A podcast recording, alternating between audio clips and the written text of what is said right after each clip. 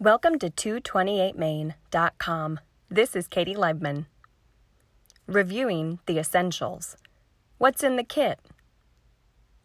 I'm in my line of work to talk all day.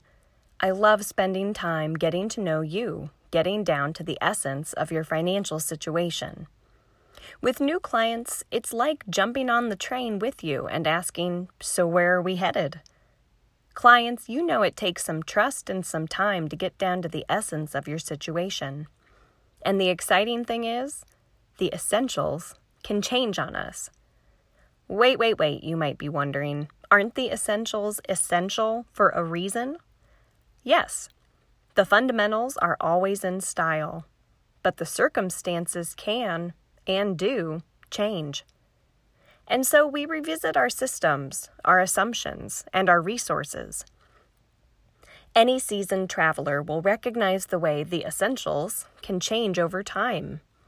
Taking inventory of a first aid kit, for instance, you notice that some supplies can expire, wear out, or become obsolete as your life and your activities change. So it goes with the companies we screen, too. As we search for potential investment opportunities, some of our favorite qualities help us identify what resonates with us. But a bargain doesn't keep its bargain status forever. That label is useful to us, but we actively monitor our holdings as things change. It's a dynamic line of work we're in. There is no set it and forget it, really. We're all about the fundamentals and those values that guide us. But keeping our practice geared on the essentials, and only the essentials, is quite an active process. And a lot of fun for us, too, to boot. Clients, what are we missing? Is it time to take a closer look at something together? Write or call anytime.